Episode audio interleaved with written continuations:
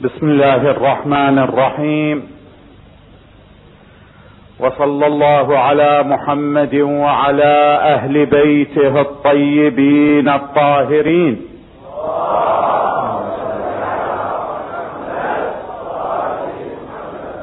السلام على الإخوة المؤمنين والأخوات المؤمنات ورحمة الله وبركاته. أهنئكم من جديد بهذه المناسبة الطيبة وأسأله تعالى أن يعيدها علينا بأتم الخير والعافية.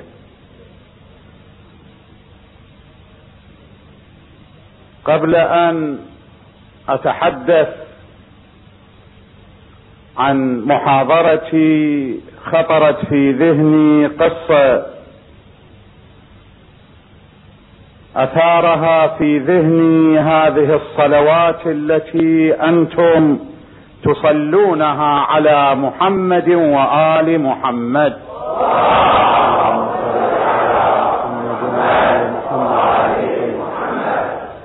إذا تسمحون لي أنقل هذه القصة اولا. وبعد ذلك إن شاء الله أشرع في محاضرتي. أكو عندنا صديق في مدينة قم المقدسة صهر السيد القلفايقاني قدس الله روحه الشريفة. نقل هذه القصة. يقول يوجد في مدينة همدان قبل ثلاثين سنة تقريبا أو أقل أو أكثر رجل من الشخصيات العلمية والاجتماعية في مدينة همدان. اسمه آخوند ملا علي الهمداني. معروف شخص معروف بالتقوى وبالعلم. هذا الشخص ينقل يقول كان يدخل علي مجموعة من الناس لكن أحدهم لما يقترب مني أرى منه تفوح رائحة طيبة رائحة عطر خاصة يقول أعجبتني هذه رائحة العطر. في يوم من الأيام سألته قلت له هذه الرائحة ما تقول لي منين حتى إحنا همات نشتريها؟ قال لي هذه لها قصة. أنا ما أنقلها لكن أنت عزيز علي لأن هو العالم الجليل والعظيم في مدينة همدان. أنا أنقلها الك لكن أرجوك لا تحدث بها أحد إلا بعد وفاتي يقول أنا أكثر من الصلاة على محمد وآل محمد.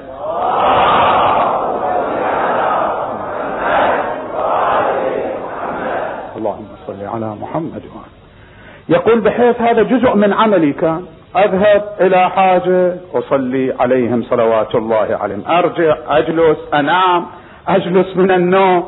بحيث هذا عادة هذا العمل لي صار عادة في كل أفعالي في كل أعمالي. في يوم من الأيام في عالم المنام. كأني أرى الرسول صلى الله عليه وآله جالس وأمام مجموعه وأنا يقول واحد منهم. فتوجه النبي صلى الله عليه وآله إلينا جميعا وقال من أكثركم يصلي علي؟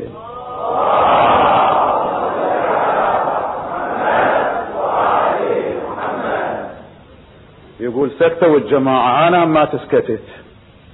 لأن قلت منو؟ قال من قال على أنه أنا أكثر من غيري لعله غيري أكو أكثر من ذول الجالسين يصلي عليه صلى الله عليه وآله. أنا ما أدري. فما أتمكن أقول أنا أكثر. فسكتت أعاد صلوات الله وسلامه عليه. السؤال ثانيا. هم سكتوا الجماعة وأنا سكتت في المرة الثالثة هم كرر كذلك كرر صلى الله عليه وآله وتوجه إليه وأشار إلي قال تعال بيده. يقول أخذت أسير إليه. إلى أن أردت أن أقترب منه هو أخذ صلى الله عليه وآله يقترب مني.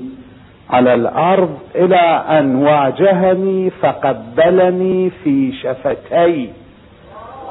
اللهم صل على محمد وآل محمد. وقال أنت أنت أكثر من تصلي علي. اللهم صل على محمد يقول استيقظت من النوم وإذا تلك الرائحة من ذاك الوقت. اللهم صل على محمد وآل محمد.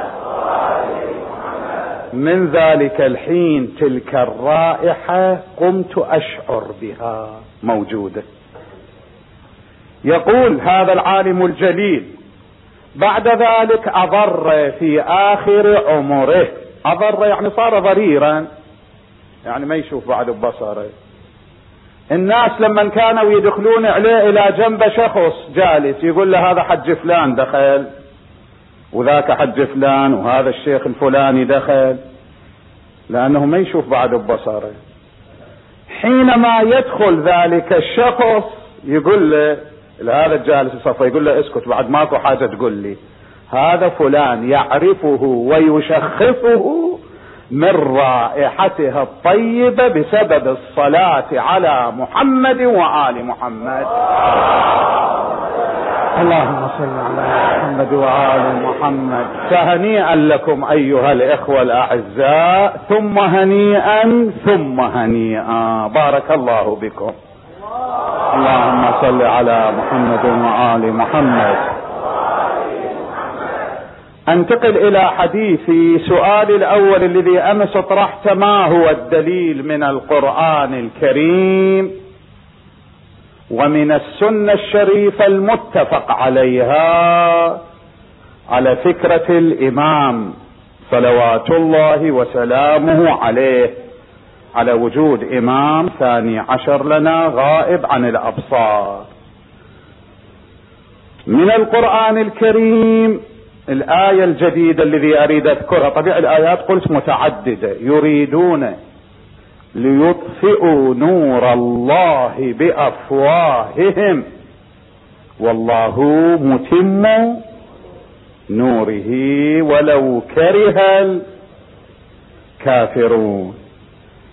خب. النور ماذا يقصد منه أيها الإخوة الأعزاء؟ يريدون ليطفئوا نور الله. شو تفسرون النور؟ غير الإسلام ما موجود. مقصود من النور الإسلام. يعني يريدون ليطفئوا الإسلام ليخمدوا الإسلام ليذهبوا بالإسلام. ويأبى الله إلا أن يتم نوره. خب إتمام النور شنو المقصود منه؟ أي شيء؟ طبيعي. لا على جزء من الكرة الأرضية بل على جميع الأرضية.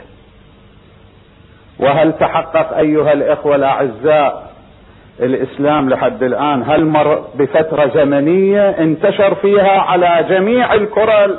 ما مر لحد الآن. فلا بد أن يأتي يوم بنص هذه الآية الكريمة. الإسلام يكون عام على جميع الكرة الأرضية على جميع هذه البقاع. وليس ذلك اليوم إلا يوم مهدينا المنتظر صلوات الله وسلامه عليه. اللهم صل على محمد وآل محمد.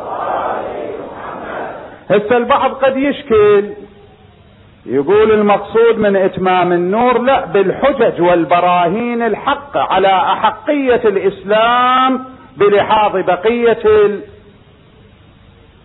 الاديان مو هم أشكلوا على الآية. لما لاحظوها على أنه هذه تلائم مع فكرة الإمام صلوات الله عليه فحاولوا على أن يغيرون من مجراها ومن معناها حملوها لا ويأبى الله إلا أن يتم نور بالبراهين الساطعه شن جاوبهم هؤلاء الذين يبرزون هذا الاحتمال؟ نقول لهم شنو من اليوم الأول ما كان الإسلام يعني تام البراهين. البراهين على الإسلام حقية الإسلام أحقية الإسلام. بلحاظ غيره من بقية الأديان هل كانت ناقصة في يوم من الأيام؟ حتى يأتي يوم تتم فيه جميع هذه طبيعة هذا احتمال باطل واضح. فليس المقصود اذا من إتمام النور إتمام البراهين على أحقية الإسلام فإن ذلك قد تحقق في بداية ظهور الإسلام. وليس المقصود إلا ما أشرت إليه أيها الإخوة الأعزاء. احتفظوا بهذه الآية كدليل على فكرة إمامنا الغائب صلوات الله وسلامه عليه. أما الحديث الشريف المتفق عليه من مات ولم يعرف إمام زمانه مات ميتة. جاهلية هذا الحديث متفق عليه بيننا وبين الإخوة أهل السنة. ليس من مختصاتنا. لا لا موجود هذا الحديث أيها الإخوة. موجود عند غيرنا أيضا. ولا بد في كل زمان اذا موجود إمام. وإلا إذا من دون إمام صارت الميتة ميتة. جاهلية. فلا بد من وجود إمام في كل زمان ولا بد من معرفة ذلك الإمام حتى لا تكون الموت موت جاهلية. وهذا ميتم إلا على فكرة إمامنا الغائب صلوات الله وسلامه عليه. هذا حديث جيد. هذا متفق عليه بين جميع المسلمين. هسه قد يجي البعض. ويقول أنا أسلم بفكرة الإمام لكن ما أقول إن هذا الإمام هو مولود وقد غاب وإنما سيولد فيما بعد. هذا من رد نقول له هذا الحديث يدل على وجود إمام مستمر. يعني لا يمكن فترة زمنية تخلو من وجود الإمام. فإذا طالبوا منا البعض حينما أثير هذا التشكيك على القنوات الفضائية أن جيبوا لي دليل يا جماعة على أنه يوجد إمام مولود وقد غاب. هذا أحسن دليل. أمس ذكرت لكم دليل حديث الثقلين وهذا حديث ثاني. هذا يدل على أن في كل زمان يوجد إمام. وهذا ميتم إلا على فكرة الإمام الغائب صلوات الله وسلامه عليه. جيد. الآن قد تسألني السؤال الثاني.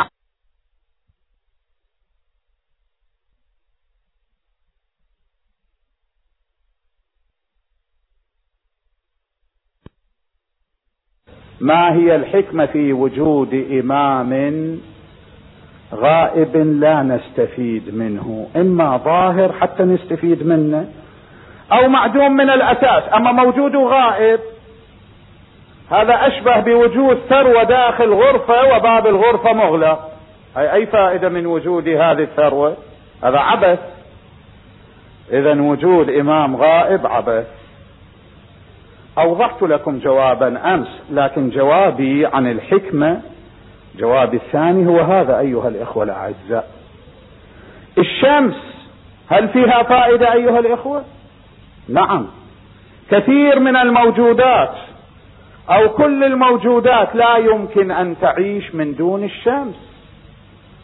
هذا قضية مسلمة هذه ما قابلة للنقاش. لكن إذا كانت تحت السحب والغيم هل تفقد فائدتها آنذاك؟ لا موجودة. موجودة غاية الأمر السحب مانعه من رؤيتها.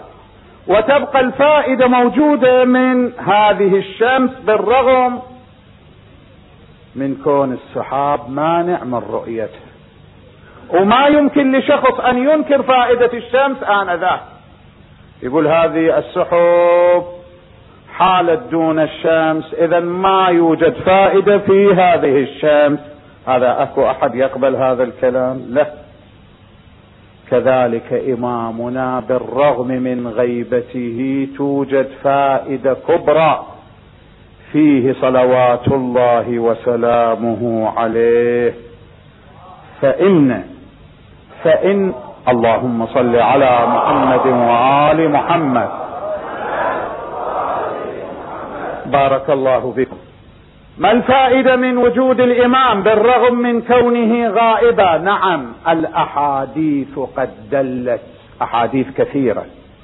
أهل المعرفة أحولهم على كتاب الكافي في الجزء الأول. من دون أحاديث متعددة من دون وجود إمام. إذا خلت الأرض من وجود الإمام لساخت بأهلها. الله عز وجل جعل وجود الإمام حافظ لهذه الكرة الأرضية. يسأل السائل يوما الإمام الصادق صلوات الله وسلامه عليه فقال له سيدي هل تبقى الأرض بلا إمام؟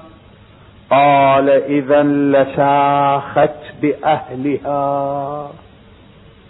فكأن الإمام حافظ لاحظوا قضية جدا مهمة.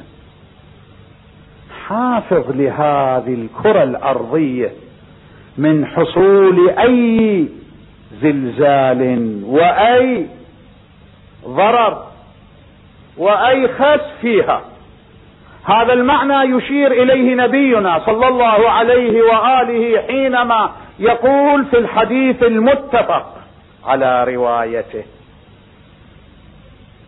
يقول صلوات الله وسلامه عليه النجوم أمان لأهل السماء وأهل بيتي أمان.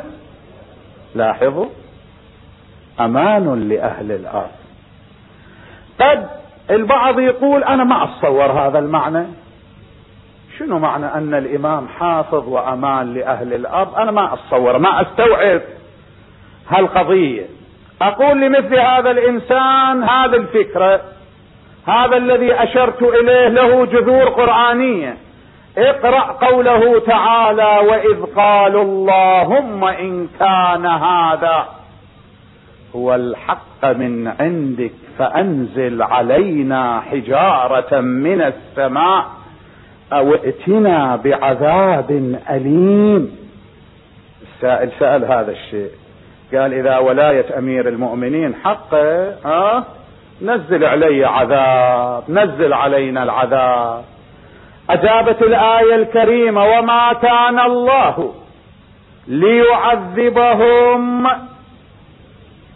وأنت فيهم. وما كان الله معذبهم وهم يستغفرون. اذا وجود النبي صلى الله عليه وآله حافظ للناس من نزول العذاب بنص الآية الكريمة. وما كان الله ليعذبهم وأنت فيهم. اذا وجود النبي يمنع من نزول البلاء العام على البشرية. إذا أمكن أيها الإخوة هذا في حق النبي صلى الله عليه وآله. أمكن ذلك في حق أئمتنا صلوات الله وسلامه عليهم فإنهم سبب للمنع من نزول بلى أحسن من هذه الفائدة بعد تريد أيها الأخ العزيز؟ اللهم صل على محمد وآل محمد. نعم.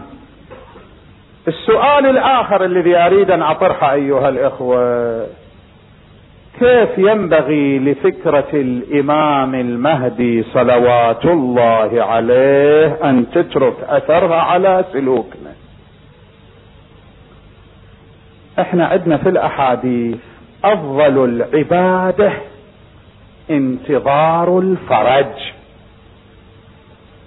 لكن شنو المقصود أيها الإخوة من انتظار الفرج؟ هسه قد البعض يتصور يعني في قلبي أنا أنتظر. لا. لما يقولون أنا انتظرت فلان. انتظرت فلان أي شيء مقصود منه. يعني استعديت له البيت رتبته الأشياء الذي يحتاجها حينما يرد رتبتها.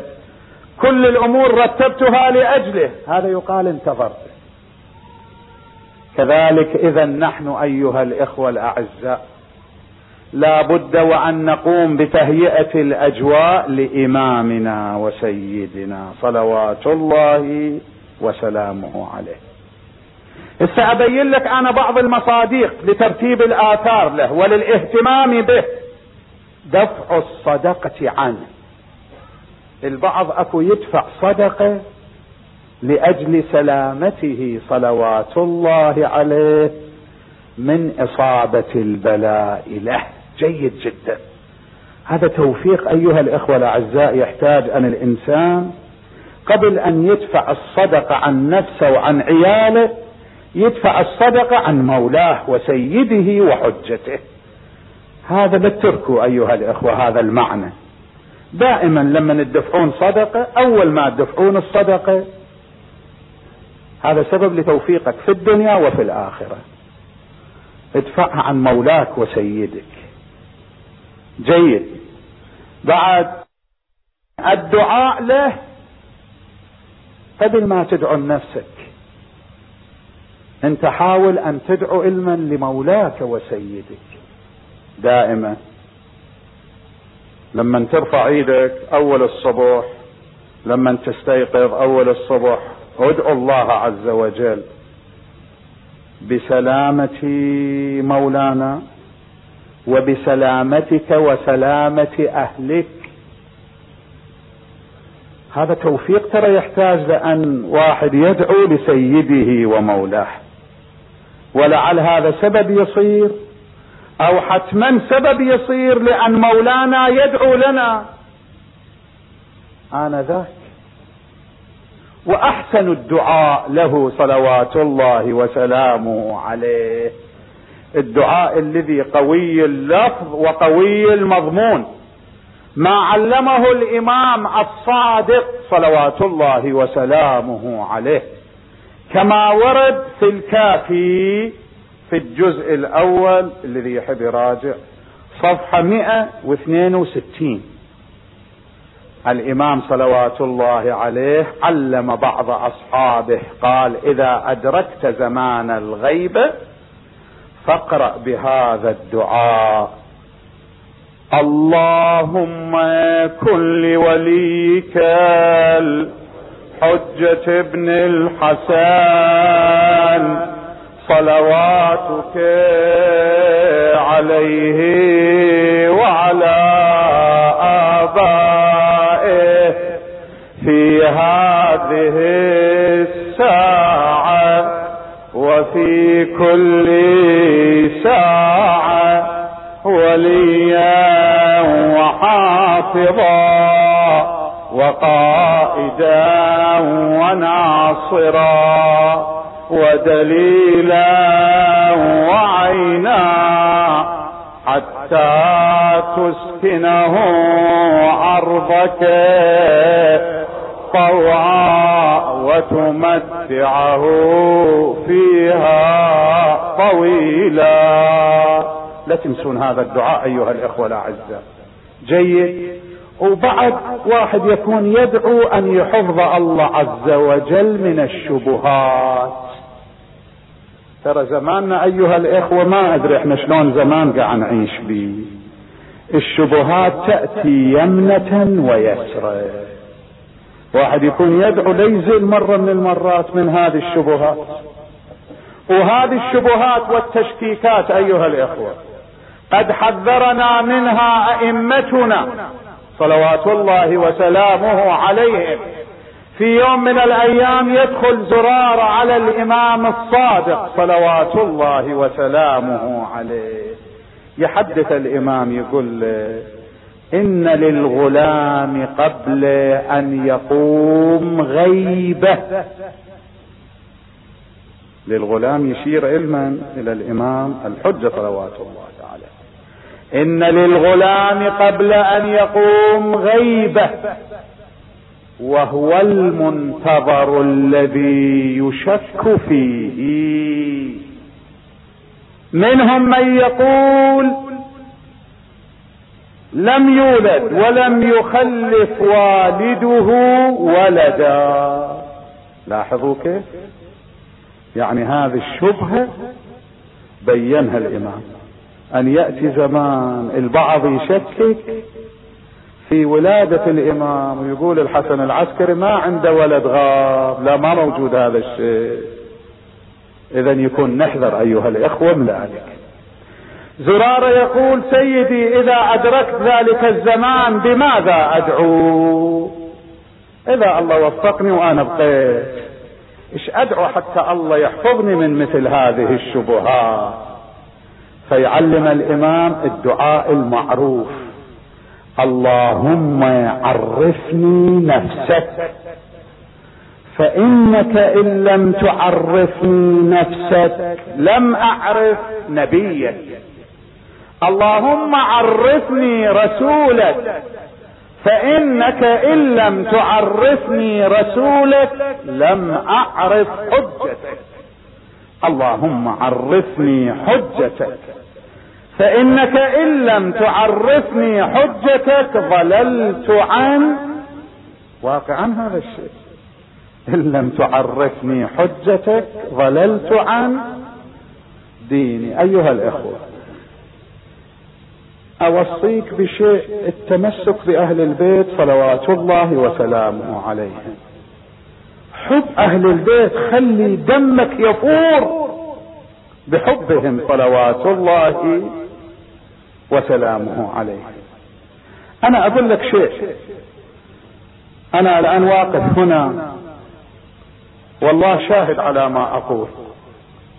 وحدثت بهذا الكلام لعله أكثر من مرة والآن هم أقوله. لو وضعوني في قبري وجاء الملكان يسألوني قدمت يا فلان؟ جوابي شنو؟ أنا بعض مرات أحاسب نفسي. شنو إيش أجاوب؟ أقول لهم على أنه أنا مدرس أدرس أنا مدة ثلاثين سنة. لي أدرس وخرجت مجموعة كبيرة من التلاميذ. ما أتمكن أقول هذا الشيء. من قال هذا مقبول عند الله عز وجل. لعله يردوني يقول هذا ما يفيدك. فالشيء الذي لا ما يردوني به. أقول لهم أنا مؤلف مجموعة من الكتب والآن قاعد يستفيد مجموعة الحوزة تستفيد منها. هذا هم ما معلوم ينفع. لعله هناك أهداف وأغراض أخرى. شنو أقول لهم؟ صلاتي وصومي. ما اتمكن أقول إجيت للشارقة يم الاخوة يومين. ما أتمكن اقوله ما معلوم. لعله حياء. جئت أنا طلبوا مني الاخوة استجابة لهم. إن شاء الله مقبول. لكن ما يمكن أقدم مئة بالمئة بحيث ما يردوني. أريد فرد شيء الذي أقدمه وما يردوني به. شنو أقدم؟ أنا محضر بهذا الجواب. أقول لهم عندي شيئان. ما تتمكنون تردوني به. واحد من هذين الشيئين جود الله عز وجل. الله جواد كريم. وحاشا لجوده الا يسعني. والشيء الثاني حبي. لفاطمة الزهراء صلوات الله وسلامه عليها اللهم صل على محمد وعلى محمد. وحبي لأهل البيت صلوات الله وسلامه عليهم. هذا هم أشك بي لا أنا ما أشك بي يردوني بي بعيد يردوني بهذا الشيء. لا ما يردوني بهذا الشيء. عليكم أيها الأخوة بحب أهل البيت. أنا أنقل لكم هذه القضية أخاف أطلت عليكم. هذه القضية من السيد الخوئي أنا أنقلها. نقلتها للإخوة أنا قبل ليلة ليلتين أو يوم العفو. والآن أكررها لكم إذا تسمحون لي. من السيد الخوئي ينقلها هو أكو في النجف الأشرف. كان شيخ لبناني موجود. لعل بعض الأخوة اللبنانية يعرفونه باسم شيخ حسين همدة. هذا لبناني عاملي. كان رجلا ثقة. السيد الخوئي رحمة الله عليه يحدث عن هذا الشيخ حسين همدة يقول أنا كنت أخرج إلى الاعراب رئيس العشيرة الذي كنت أخرج إلى إليهم كان سني رحت له جلست وياه. صار قال لي شيخ حسين هندر أنت إيش عندك حاجة؟ كل حاجة اللي عندك أنا اقضي لك إياها. إيش محتاج تقول لي كأنه يتباهى بنفسه ما أدري إن شاء الله غرضه طيب هو. بس إيش عندك حاجة؟ أنا أقضيها. شيخ حسين همات في الجواب؟ هم راد يتباهى. قال له إحنا عندنا فرد واحد في النجف الاشرف هذا رجل شجاع جدا. اسمه سيد علي. شجاع جدا. وقام ينقل له قضية عمرو بن ود العامري شلون غلبه؟ ويا مرحب في خيبر شلون قضى عليه وهي في غزوة بدر كيف وقف أمام المشركين. وهذا يتعجب. واي معجب أستانس كثير. وقال له هذا كل حاجة تريدها إحنا نريد من عنده نطلب من عنده وهو يقضي لنا إياها. يعني أنا ما محتاج الك أكو عندنا إحنا واحد سيد علي أجي الك أقول لك حاجتي على أي حال بقيت كم يوم هناك لما راد يرجع قال ذاك رئيس العشيرة الشيخ حسين همدر هذه هدية رجاء توصلها لسيد علي تعطيه اياه إذا رحت حبيت شو أنا سيد علي؟ وقع حبه في قلبي. استاخذاها شيخ حسين همدر سوى بيها بعد ما ندري السيد أخوي هنا ما نقل هذا الشيء. بس رجع سفرة ثانية شيخ حسين همدر بعد فترة إلى ذلك المكان. سأل عن ذاك شيخ العشيرة قالوا توفي. عجيب. قال وين قبره؟ دلوني على قبره. فذهب إليه وجلس على قبره. وقال لأهل الميت الأولاد اذهبوا أنتم خلوني وحدي رجاء. ذهب الأولاد بقي هو وحده على قبره. فأخذ يتحدث ويقول له يا فلان قل لي سووا بيت الليلة أولية شيخ حسين همدر متقي جدا. وليس من البعيد عند الله لمن يريد فرد شيء يتحقق هذا الشيء. سووا لك أول ليلة وإذا بالصوت من القبر يتكلم معه. يقول وضعوني. وجاء الملكان يسألوني من ربك؟ خب جاوبت. من نبيك أجبت من إمامك تلجلجت ما تمكنت. أجاوب بالشيء لكن في الزاوية كان واحد واقف هنا. قال يا واشكم ويا هذا جديد جاء. فهم خففوا علي. وتركوني وامر لي كل يوم مدرس. يدرسني العقائد. وقال لي وصان قال لي يا شيخ حسين همدر إذا رجعت لأهلي قلهم طريقة سيد علي هم خلي يتبعوها لا يتركون طريقة. لاحظوا أيها الإخوة حب أمير المؤمنين. اللهم صل على محمد وآل محمد. هذا الحب القليل. هذا الشخص حب أمير المؤمنين خلصه منين من الملكين ومن نار جهنم. فكيف بنا وبكم الذي عجلنا بحب أمير المؤمنين صلوات الله وسلامه عليه؟ فهنيئا لكم لا تتركون حب ديروا بالكم. إحنا رأس المال الذي اكو عندنا على حد تعبيرنا المحل الصرماية مالتنا هي حب. أهل البئت صلوات الله وسلامه عليه. لكن إلى جنبه أطلب من عندكم مو أطلب العفو الله يطلب. تقوى شوي همات يكون ويا حب. أهل البيت صلوات الله. إحنا لا يكون نأذيهم أهل البيت يكون نعمل فرد أعمال الذي أهل البيت يرضون عنا يسترون بأفعالنا بتصرفاتنا. تقوى المهم مع حب أهل البيت لابد وأن تكون تقوى. خصوص أنتم الأجواء هنا مفتوحة لكم. امتحان عسير أقول لكم ساعدكم الله واقعا الله يساعدكم. مع هذه الأجواء لكن واحد يكون دائما يحافظ على نفسه. تقول لي شيخنا شلون أحافظ على نفسي أنا؟ شلون أحافظ على عائلتي؟ شلون أحافظ على أطفالي؟ صحيح. لكن فرد قضية أكو أنا أنبهك عليها. قضيتي ذني مهمات تساعدك في هذا المجال. القضية الأولية يكون تصميم من عندك أنت. تصميم من عندك صادق أن تكون متقي. الله عز وجل شو يقول في القرآن الكريم؟ وتزودوا فإن خير الزاد أي شيء. لا المال لا الشخصية. لا العلم لا أي شيء. التقوى المهم. يا أيها الذين آمنوا اتقوا الله ولتنظر نفس ما قدمت. لقد واتقوا الله. لاحظوا أول اتقوا بعدين اتقوا. بالوسط ولتنظر نفس ما قدمت. يعني الآية تريد تبين أنه الذي تقدم أنت هو التقوى. غد الذي ينفعك هي التقوى تنفعك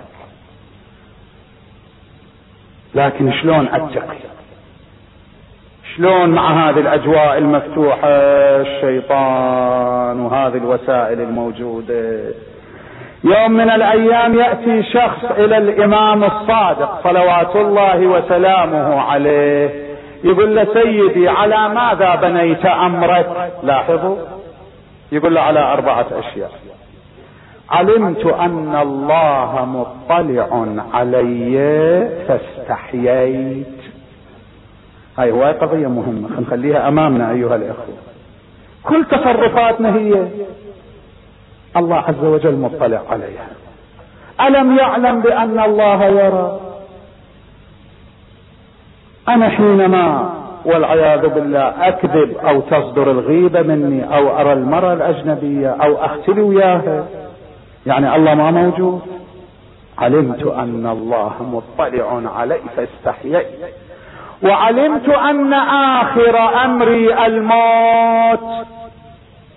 فاستعددت كل واحد يكون يموت. أكو واحد ما يموت. إحنا عندنا بالأصول. ما من عام إلا وقد خص يعني كل قضية عامة لها مخصصات. لكن هالقضية العامة ما لها مخصصات. كل من عليها فان ما لها مخصصات ما لها الكل لابد أن يموت. كل من عليها فان ويبقى وجه ربك ذو الجلال والإكرام. لكن واحد يكون يفكر لمن يضعوه في تلك الحفرة المظلمه الضيقه التي لو أوسعت يد حافرها لأضغطها الحجر والمدر ولسد فرجها التراب المتراكم شنو جوابي؟ يعني ما أكو ما يضعوا ما أموت ما يضعوني في القار مش أحضر أنا من جواب؟ هذا إنسان يكون يخليه بذهنه إذا خلاه بذهنه هذا يأثر هواي بي أيها الإخوة الأعزاء. لذلك النبي يوصينا يقول أكثروا من ذكر هادم اللذات. قيل له يا رسول الله وما هادم اللذات؟ قال الموت. هذه قضية هواي مهمة. هذا الشيء الثاني والشيء الثالث وعلمت أن عملي لا يعمله غيري فاجتهدت. مو أكو بعض الناس تشوفه ما يصلي يقول بعدين أنا أكتب بالوصية يصلوا لي ما يصوم بعدين يصوموا لي ما يحج يحجوا لي ما يخمس يخ... هذا شنو؟ وأنت مطلوب منك هذا الشيء. ومنو قال يسووا لك بعدين هذا الشيء؟ أنت ما دام موجود الآن أنت استفيد. استفد من أموالك. كل واحد هو خليه يستفيد. بذمته صلاة خليه يصلي من هسه ما معلوم الآن أنا أطلع برا. ها؟ أقدر أقول أطلع السلام باقي أنا الان أطلع لي برا؟ لا ما أقدر أقوله. إن شاء الله بس شنو؟ ما معلوم. هذا يكون واحد يفكر به أيها الأخوة. اذا كل واحد يكون يرتب أمره. يستعد كل واجب الذي عليه يقضي. لا يقول بعدين. بعدين ما معلوم. لا تعتمد على الورثة. الورثة ما معلوم. أنت الذي ما سويت. تتوقع من الورثة يقومون بهذا الشيء؟ وعلمت أن وعلمت أن عملي لا يعمله غيري فاجتهدت وعلمت أن رزقي لا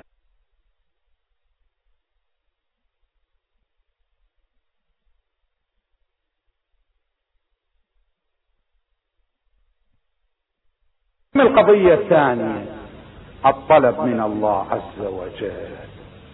دائما نطلب من الله في كل يوم تقعد الصبح. يا رب احفظني. واحفظ عائلتي. أنا ضعيف. عائلتي ضعيفة. إذا تريد تتركني يا ربي إلى نفسي. هيك أنا خسران. يوسف عليه السلام. قصة يوسف مو إحنا نقراها؟ بعظمته. لما النسوة طلبنا منه ما طلبنا. توجه إلى الله عز وجل. إيش قال؟ وإلا تصرف عني كيدهن أصب إليهن وأكن من الجاهلين. يعني يا رب إذا أنت ما تساعدني إذا أنت ما تعيني نبي من أنبياء الله درس هذا إن أيها الإخوة.